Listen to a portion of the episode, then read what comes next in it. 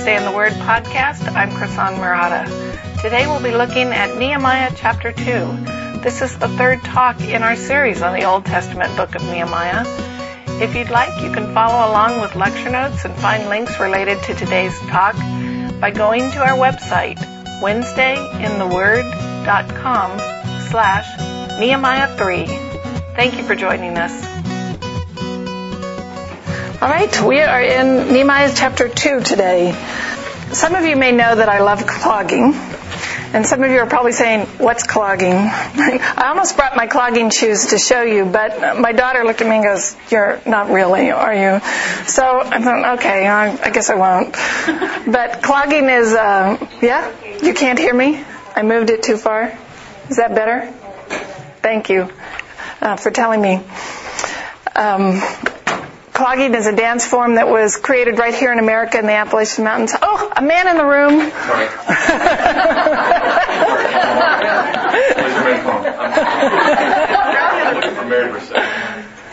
um, I haven't seen her. I don't know if she. Is she comes to her? Yeah. yeah. Did you tell her that there is a lunch from my wife in this kitchen down here? This little grocery bag. Mary. Thank you. Our pastor has big things to do today. um, what are we talking about? You're probably wondering why am I talking about clogging when we're talking about Nehemiah? Because clogging was a, it's a dance form that was born in the 1700s in America when the Irish and Scottish and English and the Dutch German traditions came to America and met and they brought all their, you know, like the river dance and their, all their Highland dancing. All those traditions came together in America and formed clogging. And clogging is a Gaelic term that means time. People think it has to do with wooden shoes. It has nothing to do with wooden shoes.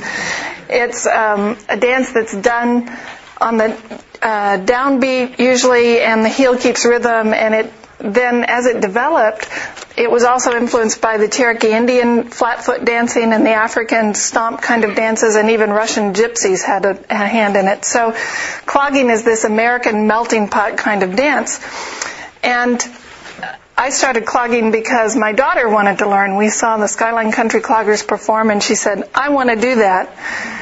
So I asked, how old do you have to be? And they said, well, you have to be at least eight if a parent comes with you. So the year she turned eight, she said, Mom, we're clogging. We're going to go clog, right?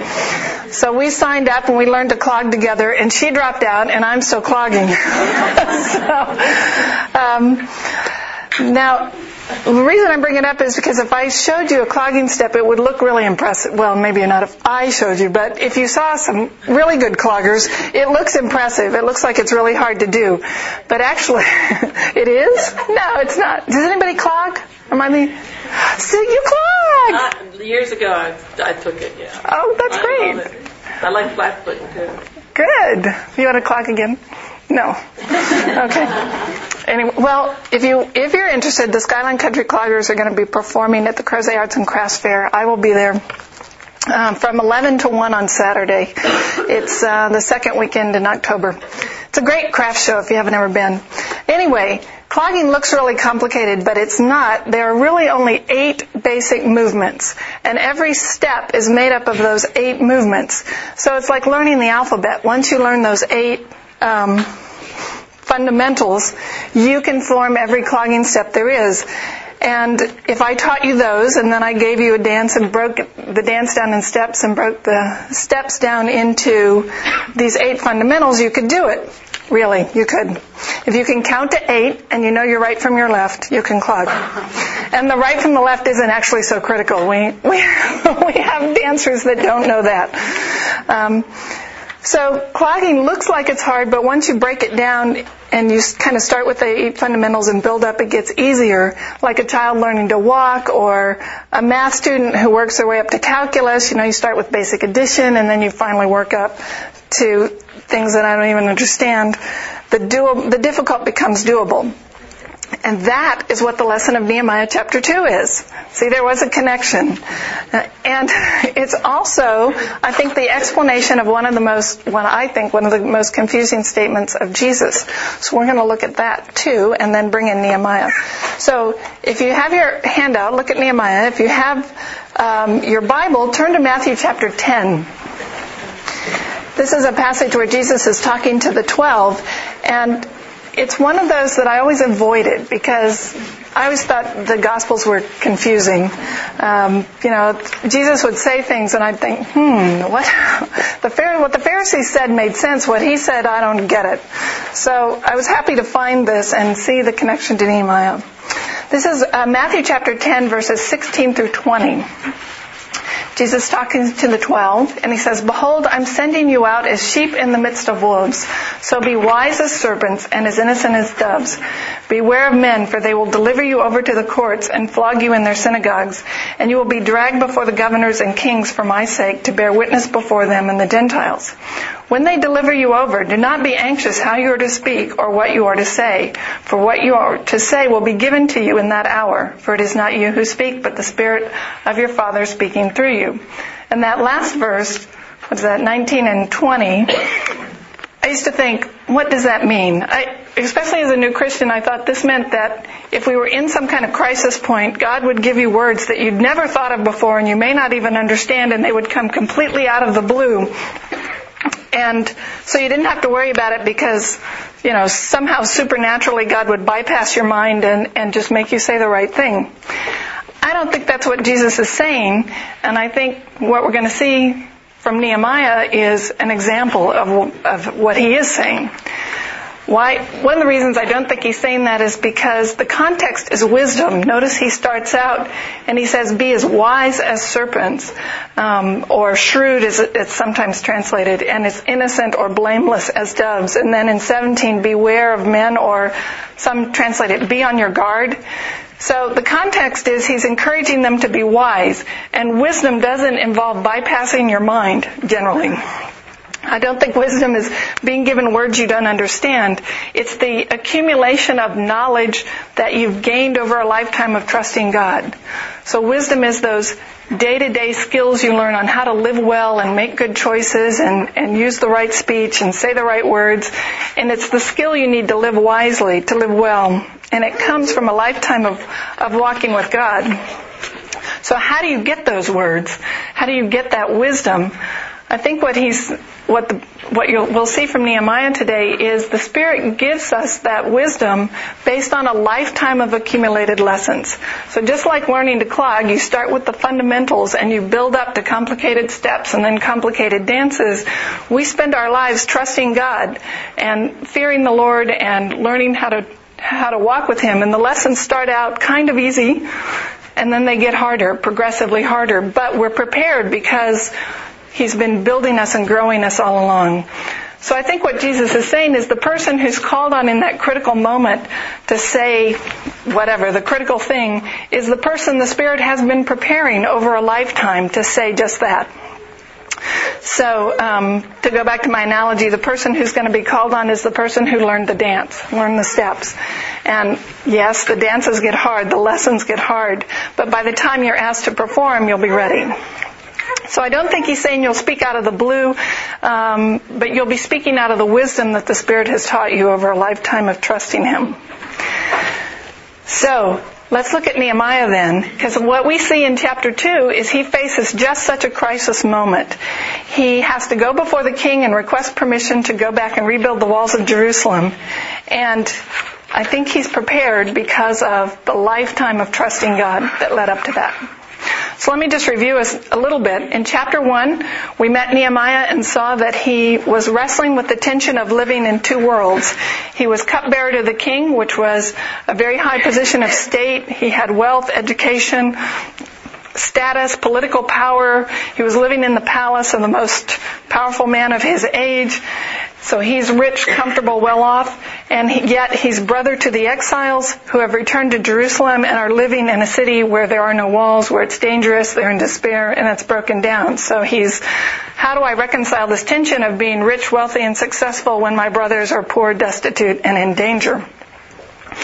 And he wrestles with what am I to do? Do I stay here in the court and try to help from here, or do I go back to Jerusalem and try to help the situation there.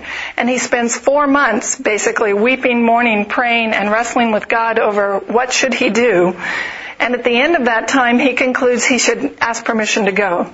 So at the end of the chapter one, he concludes his prayer uh, with, Lord, basically, give me the courage to do what I must do. He says, um, let your ear be attentive to the prayer of your servant and to the prayer of your servants who delight to fear your name and give success to your servant today and grant him mercy in the sight of this man. So he's going to go before the king and he basically says, give me the courage to ask, to do this. So in chapter two then, we, it's made up of three scenes. The first is his conversation with the king in the throne room. The second is He's in Jerusalem beginning the process of rebuilding the walls. And then finally he's confronting his enemies. And we're going to take them in order. But as we read through them, I want you to kind of picture them in your mind as if they were a movie screen. Because if you think about it that way, they're really visually impressive. If you think about what it must have looked like and what was going on. So, you know what I'm going to do? I'm going to hold this because it's bothering me. It's like in my field of vision. Ooh, I don't know about giving a teacher a microphone like this. This is like power. You know, you feel like ooh, we could be here till noon. I will try to resist. okay, so Nehemiah chapter 2, we're going to start with verses 1 through 8.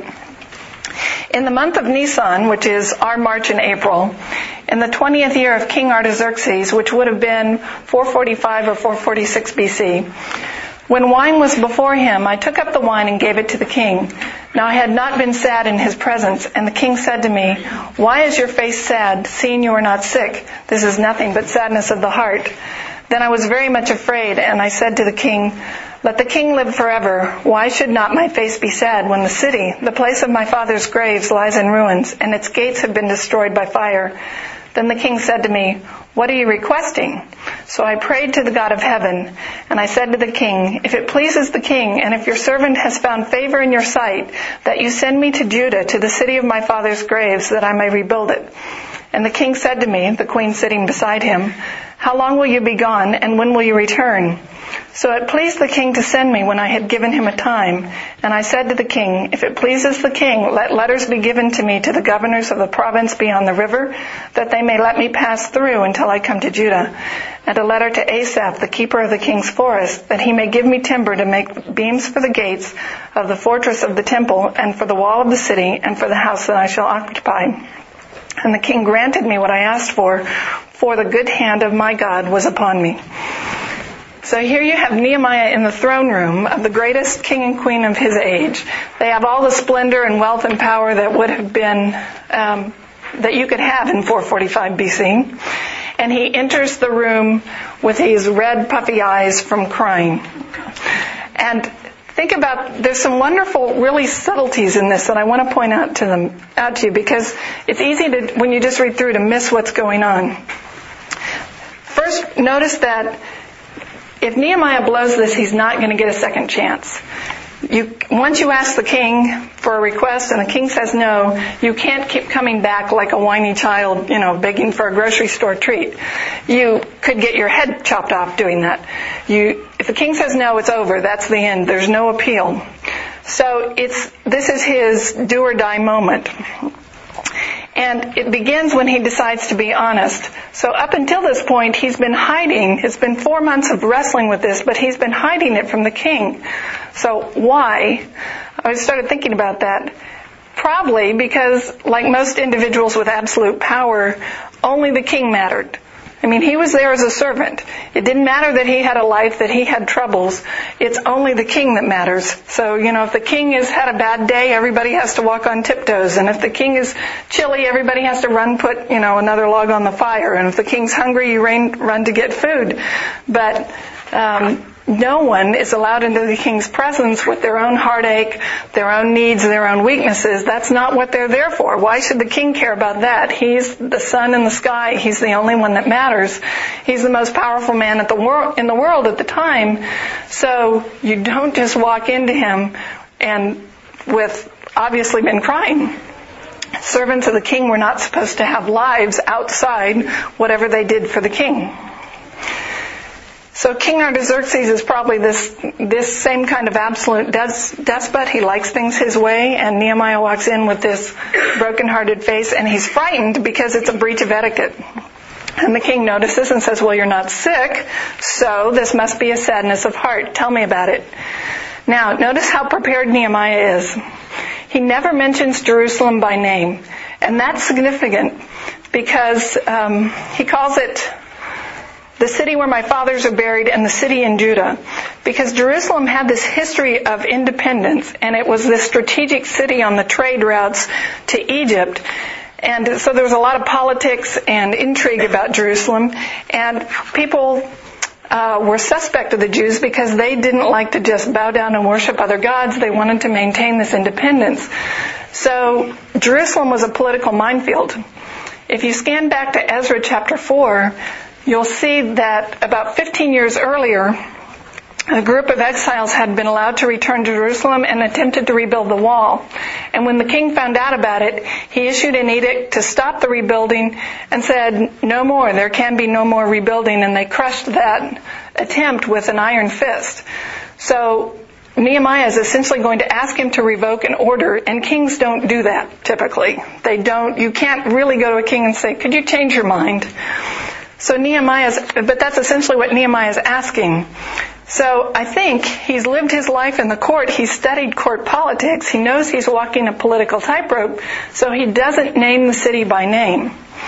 The other thing he does is he makes a personal request, not a political one, which is very clever.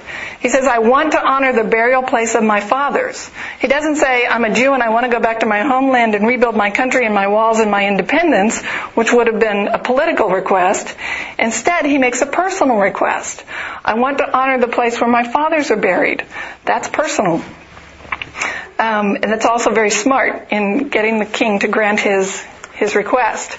And sometimes compare Nehemiah's request to the way Queen Esther approaches the king in her day, because she's very politically savvy too. She has the same kind of approach of knowing she's going to request the king to reverse an order and walking a political tightrope to get him to do it. So this would have appealed to the king because the Persians, like the Egyptians, worshipped their dead. They built shrines to their ancestors. They honored their ancestors. They thought it was very important that your ancestors lie in an honorable grave. So for Nehemiah to make that kind of request, the king would respond to that. that that's part of his culture too and his heritage.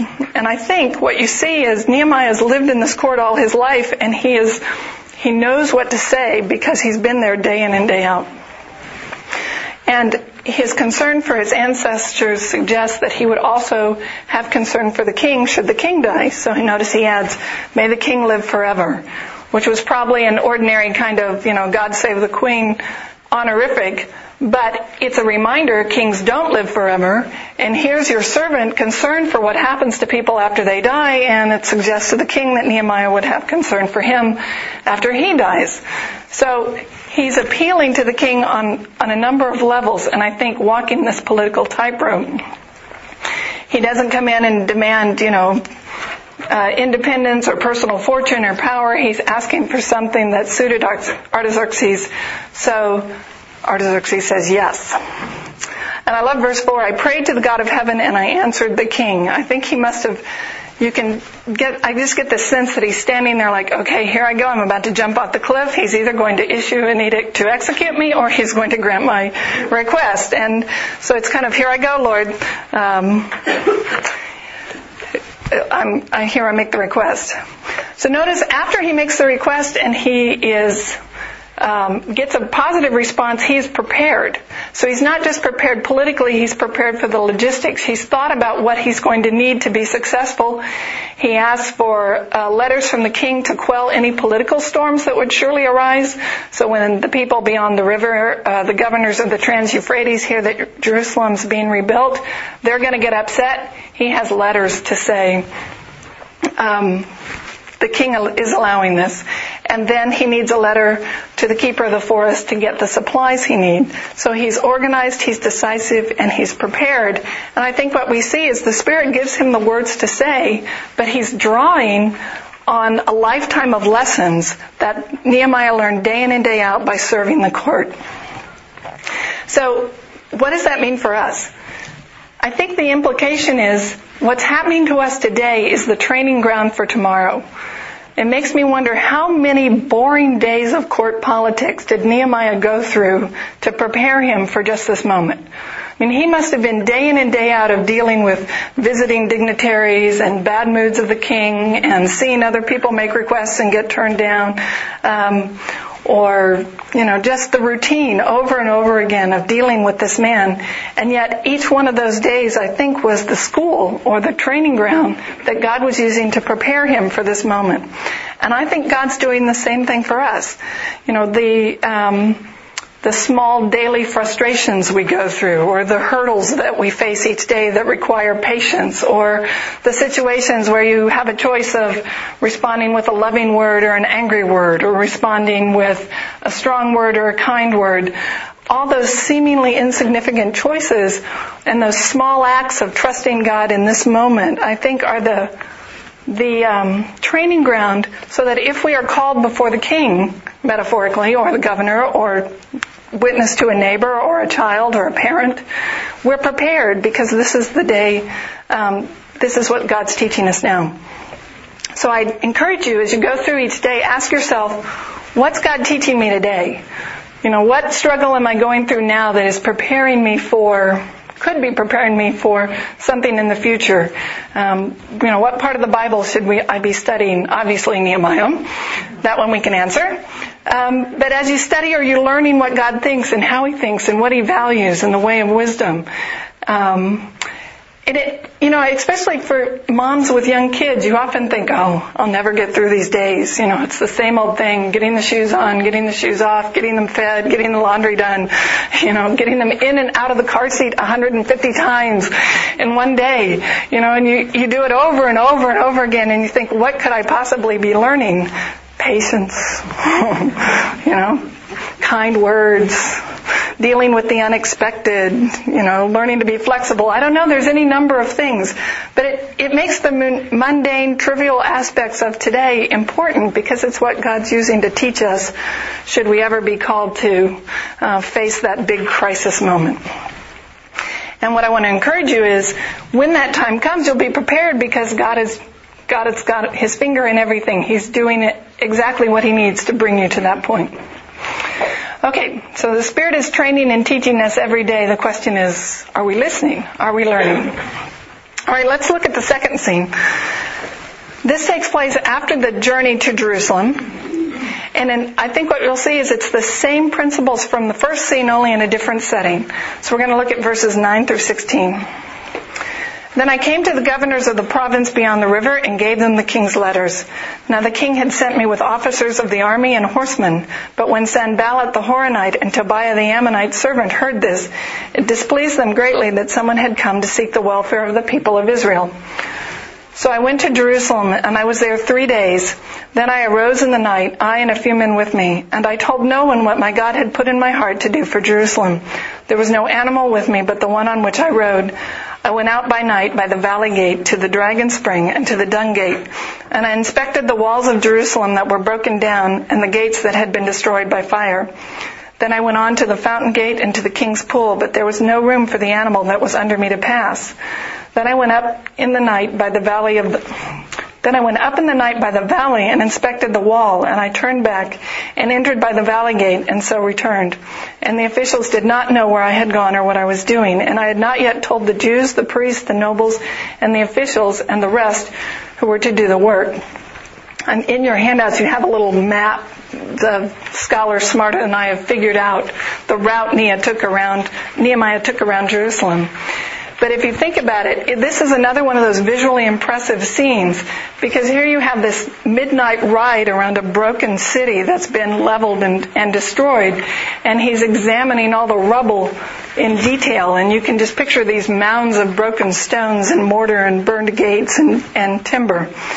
And no one living at the time could remember Jerusalem any other way you know, these people had grown up in exile, so they had not seen it when it was in its glory under um, the United Monarchy under Solomon and David. So here he is circling the city alone, and the rubble is so great. At some points, a single man on a single horse or a donkey, maybe, can't pass through. It's just that devastating. So he makes this ride around at night to inspect the job, and then he comes back, look at 17 and 18. Then I said to them, You see the trouble we are in, how Jerusalem lies in ruins with its gates burned. Come, let us build the wall of Jerusalem that we may no longer suffer derision. And I told them of the hand of my God that had been upon me for good, and also of the words that the king had spoken to me. And they said, Let us rise up and build. So they strengthened their hand for the good work. Now, that's just a couple of verses, but think about what's happening and what's not happening. First, Nehemiah doesn't go after them and re- reprimand them for neglecting the wall. So he doesn't say, you know, you guys have been here 15 years, you've had time to get started, you could have cleared away some of the debris, why aren't you working? Instead, he encourages them with what God has already done. He says, I told them of the hand of my God that had been on me and the words of the king. So instead of um, he, I think in some sense he understands these are broken people. They've been living in danger. They've been living in despair. Um, and how do you get them motivated to start what must be an overwhelming task? He doesn't write in and take charge. He doesn't come in and say, look, here I am. I've got letters from the king. I've got people. I've got army. I've got supplies. Things are going to be different from now on. You know, get to work. Let's start building. Instead, he waits three days. He kind of gets the lay of the land. He rides around at night and absorbs all the situation in the city.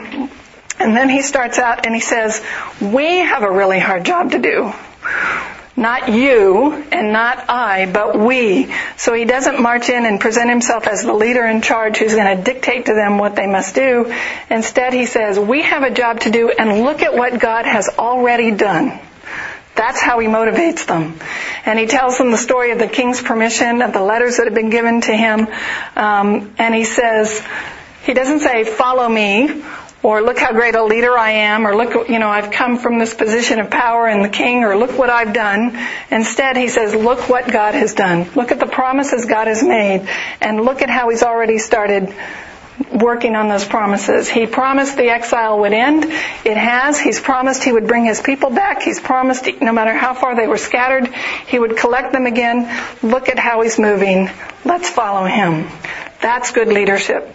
He's not calling attention to himself. He's calling attention to God. He's not motivating the people based on his own charismatic personality. He's motivating them based on look what God has done. And it makes me wonder how many days had he to go through court politics or political intrigue or, you know, petty diplomats. How many hundreds of boring days did he go through growing up in the court of the Persian king to prepare him to motivate a people to take on a task that must have seemed absolutely overwhelming? Okay, so let's look at the last scene then. This is highlights the opposition of those um, those in verse 10 who are described as disturbed that someone had come to promote the welfare of the Israelites, now we get to meet them. When Sanballat the Horonite and Tobiah the Ammonite servant and Geshem the Arab heard of it, they jeered at us and despised us and said, What is this thing you are doing? Are you rebelling against the king? Sounds like an like a schoolboy kind of taunt, but it's actually a pretty wise political threat. He's uh, threatening Nehemiah with uh, rebellion or treason, basically, which was a serious charge. He could be put to death for it. So Nehemiah is now in the situation where he's facing opposition, and notice how he responds. He doesn't respond with anger. He doesn't respond with the army that came with him. He doesn't um, respond with any kind of political intrigues. He responds with the word of God. So they mock him and he says in verse 20, Then I replied to them, The God of heaven will make us prosper and we his servants will rise and build and you have no portion or right or claim in Jerusalem. So he's basically saying, we will succeed because God is on our side. God has promised to bring the exile to an end and he will carry it out. So he doesn't become angry. He doesn't provoke them to violence, which was probably one of these kind of uh, tense situations where the wrong word could have could have sparked a civil war. Instead, he um, he doesn't respond with mocking or ridicule either. Instead, he says, "God has promised, and we're going to stand on those promises," which I think was the right word for his opposition and the right words for the people listening, because it again motivates them, I think, to that they can take on this task.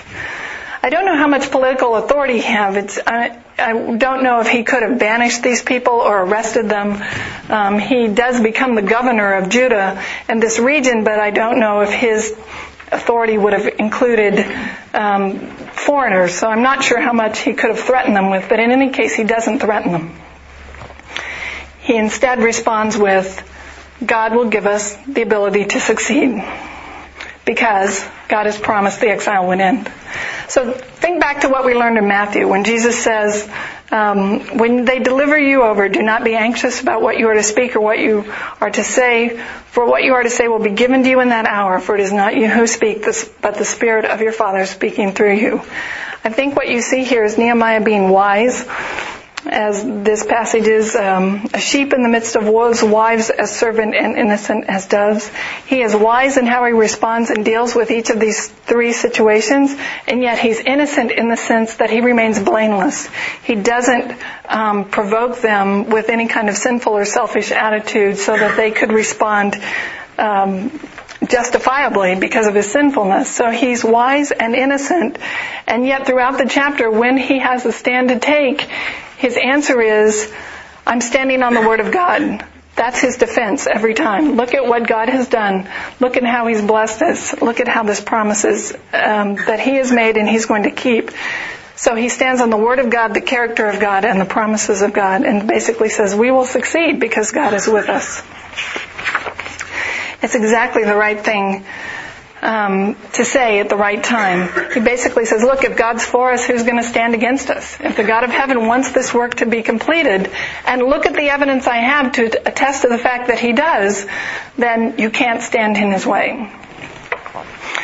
So, at no time in any of these settings did Nehemiah have anything more to offer than the Word of God, and yet that's what he offered, and that was the right thing. And the Spirit drew, I think, on his lifetime of lessons, his lifetime of, you know, building up to that point, so that when he was needed, he was prepared and ready. So, what does that mean for us? I think part of the exciting thing for me is that it means every day is important. I don't know about you, but I always kind of had this impression of, I was always kind of waiting for life to start. You know, when you're a kid, you think, oh, when I get to high school, then life will be great. Then I'll have everything I can drive. You know, life will be good. then you get in high school and you think, oh, when I get to college, get to college, get out on my own, get away from my parents, then life will start.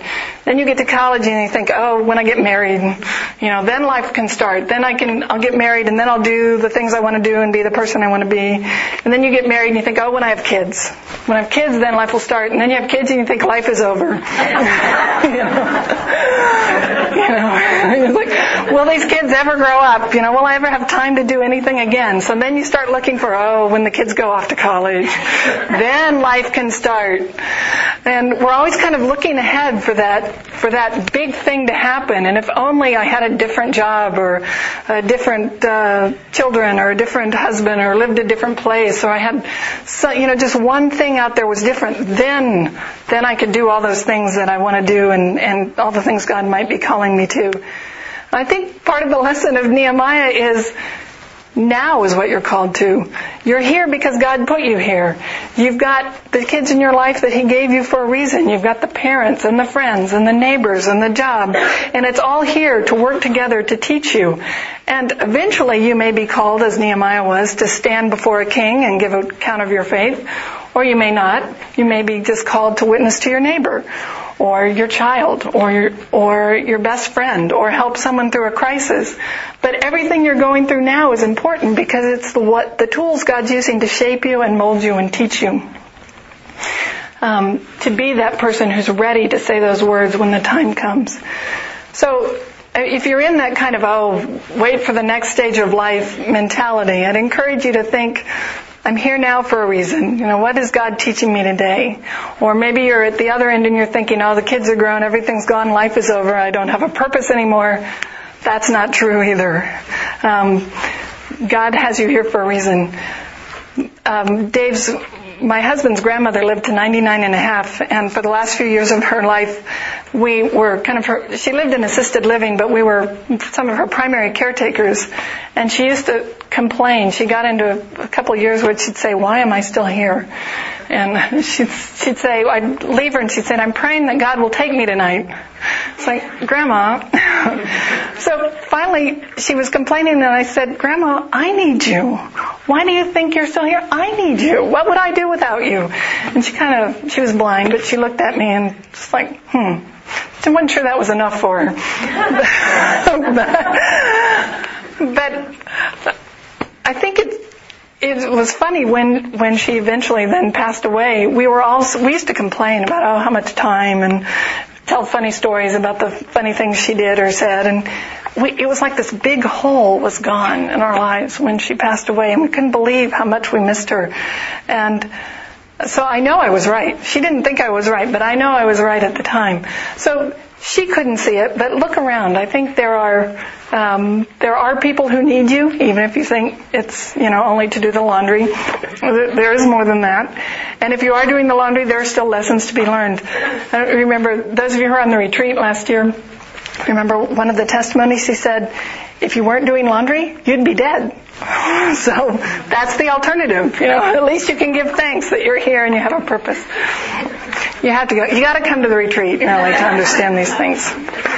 Okay.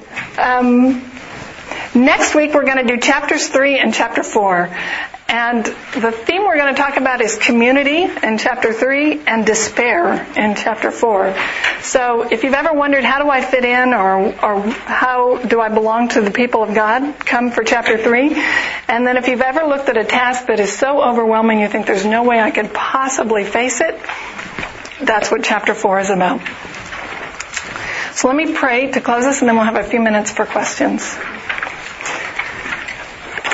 Father, thank you that you're a God who loves us and cares for us, and that you use each day to shape us and mold us in the people you want us to be. And I pray that you'd open the eyes of our hearts so that we could see and understand, so that we'd be alert for the lessons you're teaching and the opportunities you're giving, and that we wouldn't overlook the mundane or the trivial or the routine, um, but we could see it as a training ground and a, and a chance to learn to serve you, to be people who respond with the right words at the right time, or uh, to offer comfort when it's needed, or to offer service when it's needed. We just pray that you'd be taking the lessons that Nehemiah learned and working them into our hearts and our minds and making us more people who follow you. In Jesus' name, amen.